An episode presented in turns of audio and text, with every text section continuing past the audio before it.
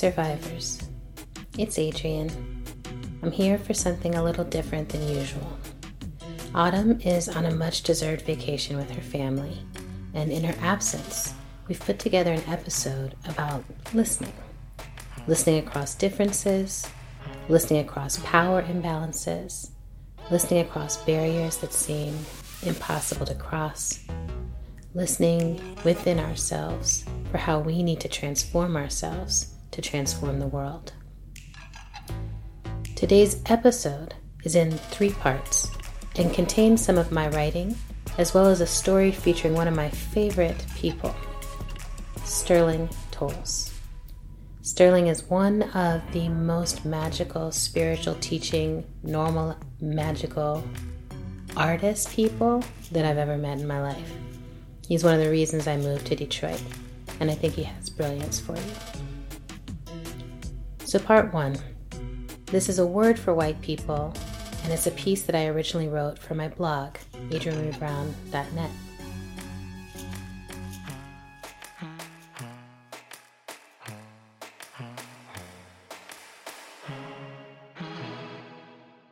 A word for white people in two parts. Part 1 What a time to be alive. Right now, we are in a fast river together. Every day, there are changes that seemed unimaginable until they occurred. If you are a white person, this is a time of intentionally relinquishing power or having it pulled out from under you. I know it seems fast and everywhere, but it's actually not a rapids, not a waterfall, not a tsunami. Most people who aren't white have in our lineages or lived experiences the whiplash of much more drastic changes placed upon us by your ancestors. Being snatched from home and shipped into slavery, weighed and measured, worked to death, lynched daily by authorities, reminded that our lives are expendable at any moment, and yes, this is true even right now hence Black Lives Matter and defund the police. Or being displaced from the land we were given instructions to love and care for, then raped, killed, or reprogrammed. Or being burnt up by new weapons your ancestors created to speed colonization or domination. Being cast as the savages or terrorists in their worldview in a way that stuck to us, even outside the stage of their minds, stuck in your minds, such that it's nearly impossible for you to even see it without cultural ice buckets poured on the delusion. Your ancestors did not fight fair, and they didn't teach you to be in right relationship with anyone. They didn't give our ancestors time to wonder, ask for help, course correct, negotiate. This is why some say you should be grateful we seek justice, equality, and our humanity versus revenge. Because right now, after years of physical, intellectual, and cultural warfare on peoples who were different from white, you have an opportunity to leap forward, dive into this river of change, rather than be deluged and drowned in it. The time for denial is over. You were not raised in a secret mountaintop retreat disconnected from the world. You haven't existed with no contact for over 400 years. So we know you see and know what is going on. And you're scared, saddened, defensive, guilty, and unsure of who to be if you aren't the default superior. So you make choices towards or away from or against your own highest self. When you say, but don't all lives matter? We hear, I refuse to acknowledge the harm I have caused you by benefiting from false constructs of supremacy. I cannot prioritize your pain over my privilege. When you say, okay, okay, so teach me, we hear, my time and needs continue to be more important than yours. I refuse to Google and read. I demand your labor. When you say, but what do I do? It sounds like procrastination because we have told you a million things. We'll put a link in the show notes. Here are ways I recommend for diving into this river. Learn to say and mean, I am sorry for the impact of my white supremacy. Don't post it on the internet. Say it from your heart and gut directly to people you've impacted, especially in situations where you were or are in positions of leadership or authority. And then, and this is important, shift your behavior so you never need to give that apology again. Riffing off of fellow nerd Albert Einstein, practicing white supremacy and expecting a different outcome than race war is one definition of collective insanity. I don't want the apology without the shifts in behavior, policy, and access to power, without the end of the monsoon of constant harm. Commit to doing your own work without seeking accolades. Yes, some people of color will be welcoming, will even celebrate what you do. I am sometimes moved to tears when I see how acts of white people being kind to black people touch my black southern father who just never thought he would see that. And, but, many people of color won't clap because the point of this moment is decentering whiteness in the story of humanity. That means not centering white course correction with the attention we give a baby's first steps. We won't patronize you for rejoining a collective path, and that should be good news. Don't revert to supremacy under pressure. It breaks trust. If you are told you are practicing white supremacy, consider that we see and feel things that you do not because they're weaponized against us, weighted against us, scarring us, limiting us. We aren't generalizing or reducing you. We are protecting our valuable lives, our vulnerable lives redistribute resources, not as charity, which is just another way to assuage the conscience of privilege. Redistribute money, leadership positions, decision making power, land, time in meetings, visionary space, relationships with philanthropy, speaking opportunities, press attention, healthcare benefits. If you can measure it, you can redistribute the resource. I am taking the time to write to you, to speak to you, because I'm a mixed race black woman. I am connected to the same lineages of harm as you, even as I am harmed by them. I am in intimate familial relationship with white people, and I want those relationships to be honest and accountable. I benefit from how the artifacts of whiteness in my skin, cadence, and cultural shaping make me more visible and comprehensible to you, more human to you. It's a devastating weight to carry, to work to be fully myself, humble and brilliant and messy and great, against a delusion of white supremacy so pervasive and invasive that it can grow within each of us without invitation. But just because something alive violates us does not mean we asked for it, does not mean we partner with it, believe it, or even let it live. I, in my wholeness, am working to hold the contradictions of white supremacy responsibly, to weed my own garden, even as I demand and build my and our Black power. We all have our work, and none of us can do anyone else's. Part 2 A variation on paying attention to white people. In the spirit of what you pay attention to grows, I want to bring more attention to the white people who are in my life, none by accident, none tolerated, each beloved and cultivated. Not everyone has an experience of white people who love, learn with, and follow them. I want to practice in this moment attending to them as much as, or more than, we attend to the swarm of Karens and Beckys and Donalds and other haters. I do not believe whiteness will just disappear in shame, or that white people committed to race and other offenses to science and God will self segregate in a way that leaves the rest of us and the planet safe. So I must believe that something else can emerge, is emerging, even if it is still small and rare.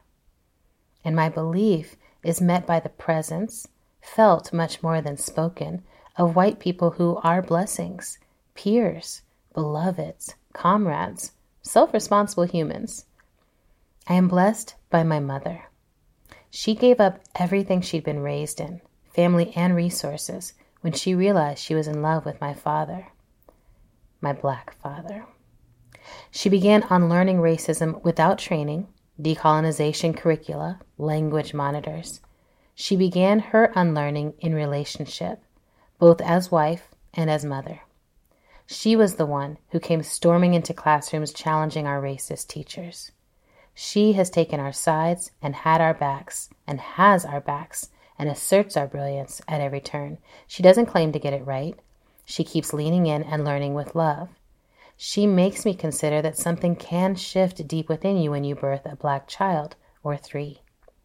I'm not interested in denying that, ridiculing that, making it smaller than what it is. I am blessed by those in my Southern white family who reach out to let me know they love me and listen hungrily for suggestions for what they can do to be in solidarity, to raise their kids to see beyond the racism they're all raised to swim in. They do help to offset the pain of knowing that there are white people related to me by blood who watched me be a black child and then chose to vote for the Klan's favorite president, Trump. I am blessed by the anti racist white people in my inner friend circle. Instead of perfection, these friends are committed to practice, to asking questions and really listening to the answers, to doing their own work and not putting it on me, to releasing rigid control and seeing that there are many ways to be productive and efficient, to growing ease in taking leadership from Black people, from people of color, and then diving in deep with other white people and decentering themselves in their fields and fucking up and then letting it grow them rather than making them performative or bitter. They do most of their race work elsewhere, and yet it is palpable to me without feeling like guilt, charity, pity, or other power over emotions. I have had a white partner in the past, and though I revel and thrive in Black love now, when I look at movement, I actually see a huge number of leaders with white partners, white family, white community, sometimes claimed, sometimes quietly kept off screen. I think we need to bring more attention to why those people get to be in our lives, why any white person gets the privilege of being in intimate space with those who've experienced enough ancestral harm from white people to stay away forever. Attend not in a carrot stick way, not denying your humanity, not cheerleading what you are already just supposed to do, but simply to acknowledge that it is work. It isn't a shift at the level of slogan, political correctness, or press release though those cultural quakes do soften the soil for new, organic infrastructures of anti racist life to take root. It is deeply personal work to relinquish white supremacy, and it helps me if I think of the white people in my life not as exceptional, but just a few steps ahead in their work. Think of those Confederate statues coming down. All my roots are Southern. Those statues seemed like they'd always been there and always would be, and then slowly, the realization that they were celebrating the worst of humanity, the plantation Hitlers, that that's what white supremacy is really about. Now, it feels inevitable that we are pulling down the symbols, while inside everyone's mind we are pulling down the ideas of racial supremacy. But then there's the gap the statue's empty base, the place where that idea once seemed right, but now there's just the wound, the world shaped around the absence of a clear way of being. I just purchased the bust of a black man head full of amethyst from Damon Davis. And last year I visited the lynching museum full of statues to honor the murdered. Both of these works are perfect, and I wish they were everywhere, so I am tempted to make a case for replacing the statues with black heroes and myths and martyrs. But I can also see the case for no replacement statues in our town squares or our minds. We live in a beautiful, interconnected world that needs our attention. Maybe if we drop the performance of celebrating difference, we can make it possible to actually survive difference. It must be possible. We must make it possible, or else we will always be in a position of demand or counter policing or rage. I want us to use this current justified rage to shape demands that take the labor and danger off of us so that our children and our grandchildren don't have to live such taut, hurt, and angry lives. At the same time, I want us to contend for power and notice who truly invites that power. That is the common trait of every white person, every person I allow into my life in a meaningful way. There is a mutual invitation. Both of us, in our power and truest selves, are invited into every space. So, for the white people walking this path with me, thank y'all for keeping me faithful when a mass perspective on whiteness still feels pretty hopeless. Thank you for being willing to be visible or not. Thank you for not waiting for praise as you unlearn the supremacy you were programmed to practice, and for not reacting personally to the righteous rage and shifting boundaries required to move through this collective transition. Thank you for offering support instead of demanding more labor. Mary Hooks has articulated a mandate for Black people in this time to avenge the suffering of our ancestors, earn the respect of future generations, and be willing to be transformed in the service of the work. The white people in my life must align with that mandate. Put your lifetime in service of undoing the work of your ancestors, earning the respect of future generations, and being willing to be transformed in the service of the work.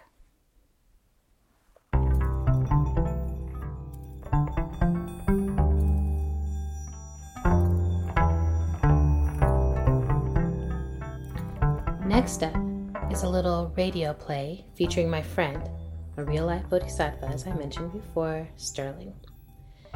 Our producer, Zach, made this piece for his daily podcast called The Best Advice Show, where every weekday he talks to someone different, offering a humble, sometimes zany, often profound piece of advice.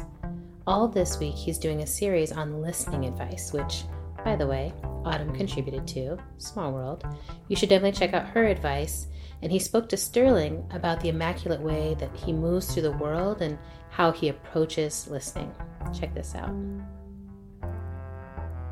A quick warning the following episode has some explicit language. For me, I've always looked at people as another iteration of myself, you know.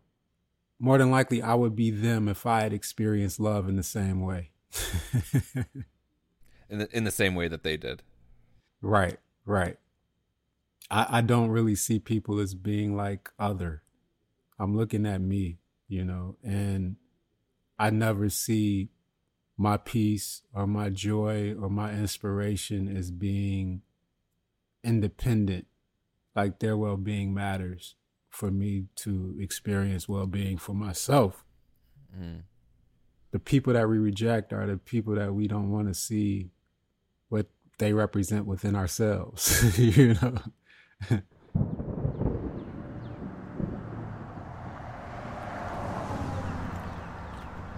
I was walking up Connor actually, and I'm walking past this guy, and I smile and say, "Hey," and he's like, "Why the fuck you smiling at me?" Cause it's good to see you. And he's like, "You don't know me." You don't know me, motherfucker. motherfucker I'll kill you, mother. I'll kill you, motherfucker.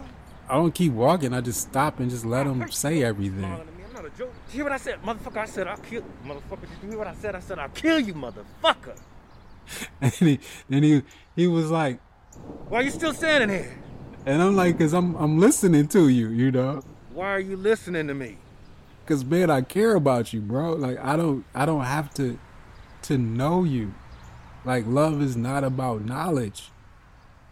And if I love you based on what I know of you, to me, that's me loving you based on condition. And without condition, you are deserving of, of love. And even if you don't receive it, it's necessary for myself to receive you in that way because my vitality lives in the acknowledgement of the fact that you're a part of me. So I'm doing this for me also. Yeah. And he hugs me.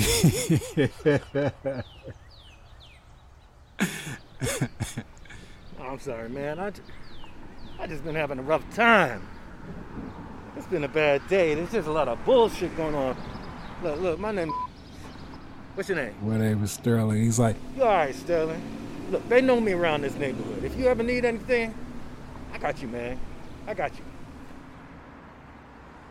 and uh that was that.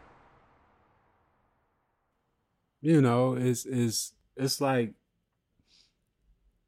you can see the inequities in how someone was loved by the way they treat people. I'm not gonna condemn a plant for being brown. You know what I'm saying? You know, it had the ability to be green. it had the ability to be healthy.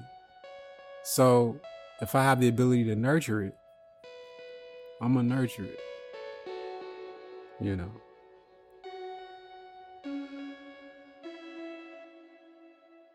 Can you uh, introduce yourself? Tell me who you are and, and what you are. My name is Sterling Toles, and I am you.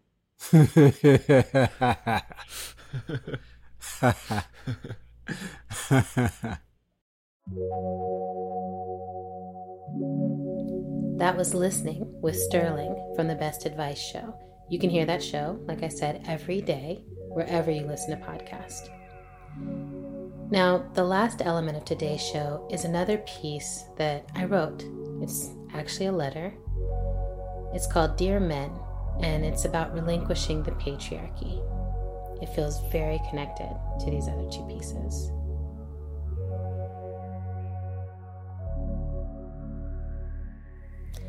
Dear men, this is mostly a note to straight, cis men, but also includes trans men, queer men, and all who participate in masculinity. If you see yourself in these words, this is a love note to you. Patriarchy, the system of society or government in which men hold the power and women are excluded from it, is collapsing. And it's time for you, too, to give it up, to get yourself out. It won't be easy. I don't believe total revolution or liberation happens in one generation, but I know from my own life and many lives I have witnessed and accompanied that it is absolutely possible in your lifetime, in a generation, to personally relinquish an unjust ideology, to begin to practice a more evolved way of being.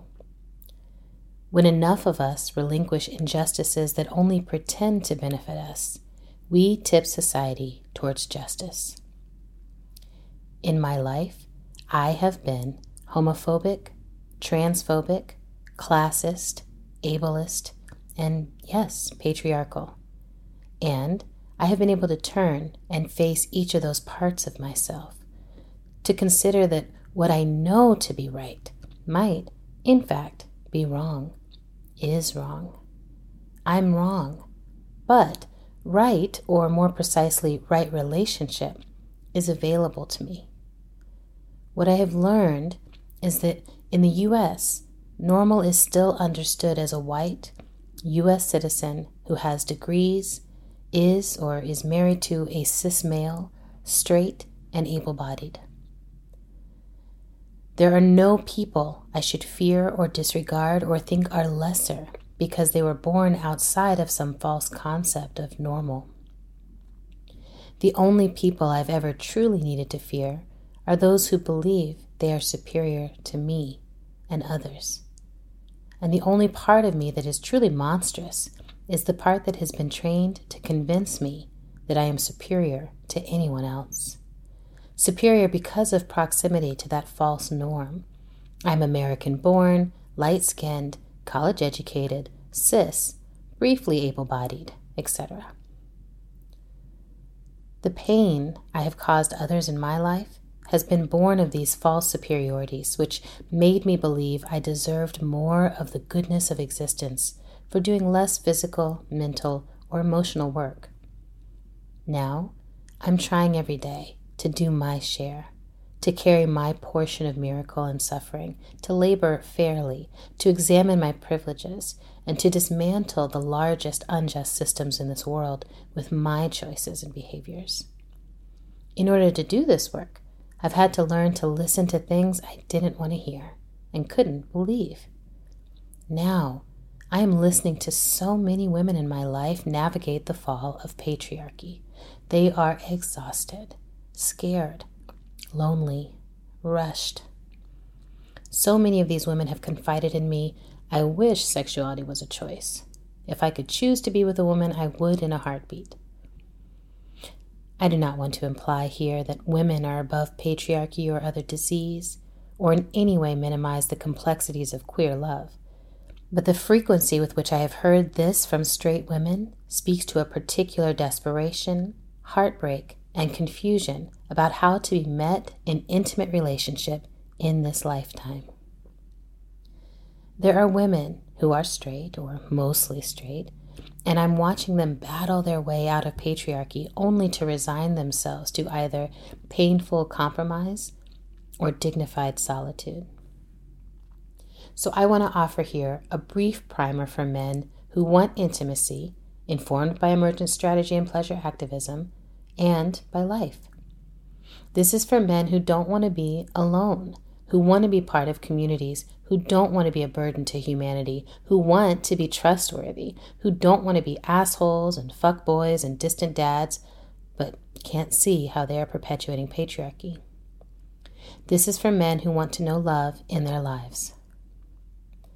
If a woman tells you she is tired, that the dynamic of labor between you is imbalanced, it means you have been carried without realizing or honoring it. In naming this, she is reaching for interdependence with you. We are in a set of transition generations, most of us with mothers who were taught to keep their labor out of sight.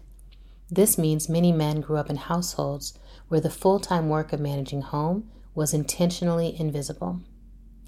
This is especially true if you had a father. You would come home from school, see your father coming home from work out in the world, see your mother make a meal and serve it with a smile on. Then she would clean the dishes while your father watched TV and you did homework. Maybe you did one chore, like cleaning your own room or taking out the garbage you'd helped create. You may have learned to do these chores as if they were a rare favor to your mother, rather than a reasonable expectation for a human that makes messes and produces waste as a part of life. If you grew up with a single mother, you may have been brought into more of this work helping out your mom, but a good number of you got the benefit of a mother who was trying to cover the ground of both mother and father, guilty in some way for not being able to keep a family together. She may have coddled you even more to make up for what society was telling her was her failure. What you most likely didn't see or saw but didn't register as crucial labor, was how the laundry, cleaning, fixing, gardening, grocery and clothes, and all other shopping, mailing, mending, financial management, and planning took place, and how hard and necessary that work is. I have seen a number of relationships where a man takes on one or two of these areas of crucial labor and thinks things are balanced. I have seen a number of situations in which men think the work of caring for the children they co created is babysitting or providing childcare, briefly inhabiting a role that primarily belongs to a woman co parent. I've also seen how often, when men are left even briefly with labor that women regularly do, they are quickly overwhelmed. The results range from neglect, the home is dirty, the kid is sitting in a poopy diaper, the sick wife is hungry, etc., to full out adult male tantrums. To paraphrase, you didn't even thank me for doing the things you do every day. Which brings me to my next point. If a woman tells you you are scaring her, you are, and you have been. It usually takes us a while to gather the words of our fear. She is saying this because something in your behavior has become physically or emotionally unsafe. Domestic violence isn't always a bruised eye, there are so many ways to terrorize an intimate. Sometimes the fear is the only signal to a woman that she is in a dangerous situation. There are some fears we can't trick ourselves out of, even if we love y'all. I have witnessed men who I thought knew better in states of road rage, alcohol induced rage, property destruction, gaslighting, manipulation, intended to make their female partners feel crazy, and physical intimidation. If this is what they do in front of a witness, I know it's worse when they have no concern of being seen. I have seen men endangering their children in these moments. I have heard stories of men grabbing, hitting, pushing against a wall, and giving silent treatment for days to their women partners and their children. Men, you must learn to be responsible for your own feelings and actions. And it's difficult for a number of reasons, most of which add up to codependence training. Most men expect to be mothered by women they get involved with. Here are some of the reasons why men's default relational approach is codependency. You aren't encouraged to feel your feelings. In fact, the opposite is the case. You are told it isn't manly to cry, to need comfort, to feel longing. You are ridiculed for emotions that aren't weaponized, for gentleness, for what is categorized as feminine behavior. You aren't encouraged to have friends. Activity bros are different. You may have guys you go play ball with or drink with. You may even have men you complain to, perhaps even cliched complaints about the demands women are making of you to grow or show up. But at a certain age, all humans need mirrors, witnesses, people they can trust to hear their lives, to cut through any victim narrative, and help them pivot away from behaviors that harm themselves and others. That's literally what friends are for. Women are actively doing this for each other right now, witnessing each other, reaching for our own lives, holding each other's hands as we walk towards our power. Y'all need to get in right relationship.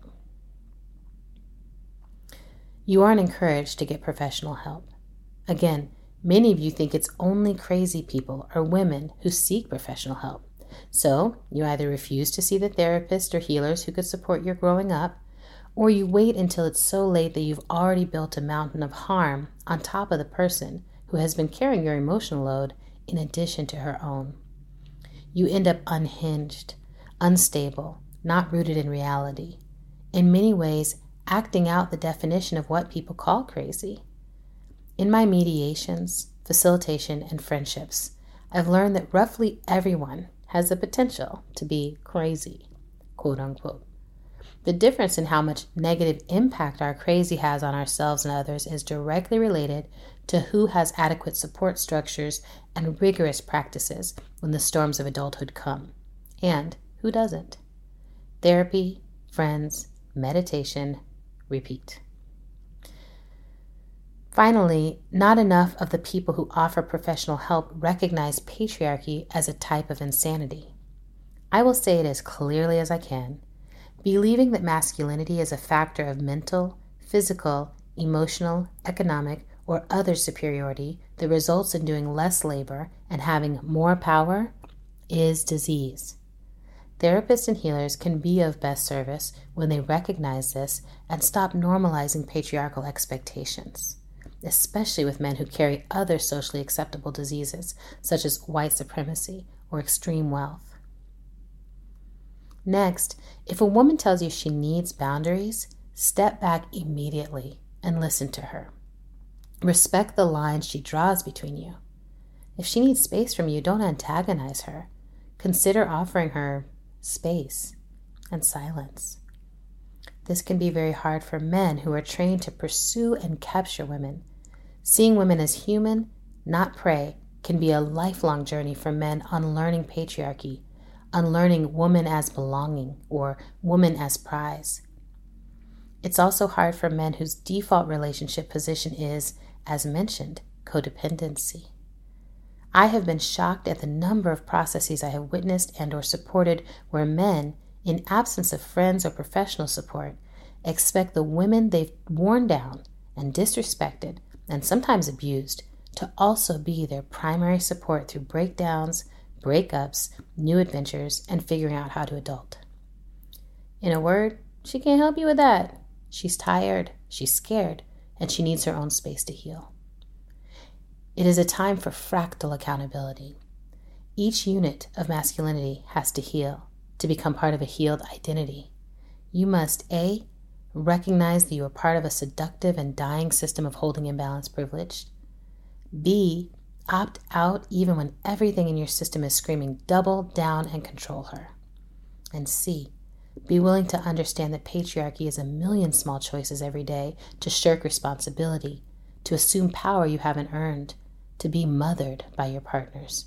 You must learn to see those choices and add more options into your life. The good news is there are practices that work. Here are steps I guarantee will help you to relinquish patriarchy. One, recognize that as a man, you are a part of patriarchy. Even if you have made some effort to break out of it, the system, or insanity of patriarchy, is still there for you to fall back into under pressure or duress. Two, be particularly vigilant about your masculinity growing toxic in your 30 to 50 age range. Those are the years for many of us where the weight of adulting gets real and feels too heavy, and the dreams we had for our lives may not be coming true, hence the pattern of midlife crises. This is when men can become strangers to the women who trust them. Yes, change is constant, and we all deserve space to change. None of us deserve a pass to change in ways that make us more harmful to those with less systemic power than we have, especially not those who have carried us. 3. Don't get into language supremacy or who read the most feminist supremacy. Don't think that you are better than other men because you know the language of patriarchy, feminism, and other isms. It's the overcharged competitive nature, the desire to be better than, the inappropriate topping itself that is toxic. 4. In practice, release any belief that your mind will liberate you from patriarchy. The change required now is not something you can learn or do with your mind alone. It is something you must practice with your body, emotions, soul. Only consistent practice will rewire your mind and liberate your life. 5. Practice trusting the women in your life to see what you cannot see. Seek, wrestle with, trust, and apply their feedback. 6. Practice shared labor. Ask to take on tasks and change the dynamic of labor because you want to and or you should, not as if you are relieving her of a burden or helping her out. Don't ask her how to do these things. She doesn't just magically know. She has long worked at learning and creating all of this. 7. Practice sitting in groups with other men. A group of two is a fine and valiant beginning and speak of feelings. Do not offer solutions or try to cheer each other up. Invite the feelings as they are sadness, heartbreak, abandonment, fear, trauma from the process of masculinization. Be there for each other. Build friendships of radical honesty. 8. Practice taking action together. Go to marches to protect women's rights. Volunteer to hold the line at abortion clinics intervene on observed acts of misogyny and patriarchy in private and public. 9. Practice finding something other than women to blame for your feelings. Consider that your own behavior might be responsible for the hardships you are currently experiencing. 10. Practice listening to the truth. Ask the women in your life how they have survived you. This is not to say that all women are innocent or never abusive, controlling, unfair, or harmful. It is to say that women have most often engaged in those strategies in order to navigate staying safe and sane inside of patriarchy. Ask her how she carried that emotional, economic, child rearing, home management, and or fear burden. 11. Practice equality in the workplace. If you are offered a raise, ask who else is getting one. Share your salary information with women colleagues so they can know if they are underpaid. If you advocate for a raise, advocate for women's raises too. If you're in a position to make those decisions about hiring and pay, never ask how much someone was paid in their last job. Pay them relative to those around them. 12. Make a list of things you believe you are owed by the world. If there's anything you think you are owed that others are not, get curious about that. Begin to release that way of thinking. You deserve dignity, belonging, and safety. You deserve love, community, respect. You deserve pleasure and joy, not at the expense of half the world, but alongside us. 13. Seek professional help. Require that your therapist and or healers identify as feminists. This doesn't mean that they are women. This simply means that they believe in the equality of men and women. Not the sameness, but the equality. No sex is superior or inferior. 14. Read. I recommend The Will to Change Men, Masculinity, and Love by Bell Hooks. Feminism is for Everybody Passionate Politics, also by Bell Hooks. The Combahee River Statement. Men Explain Things to Me by Rebecca Solnit. And Daring Greatly How the Courage to Be Vulnerable Transforms the Way We Live, Love, and Parent and Lead by Brene Brown. Men, do those things even if you think you're already doing it and think you already know all of this and think you are already all right. All of us have much to learn and to listen. The fall of patriarchy is inevitable. It is Me Too. It is Time's Up. It is your turn specifically to lead by transforming yourself into the kind of man who always feels safe to women and children those are the men who will be allowed into the future. This is your invitation. I want to honor here that this piece was shaped by several of my goddess friends and my woes.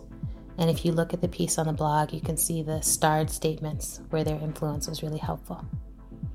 There's also a link in the original blog, which we will include in the show post, of resources to help you navigate this work.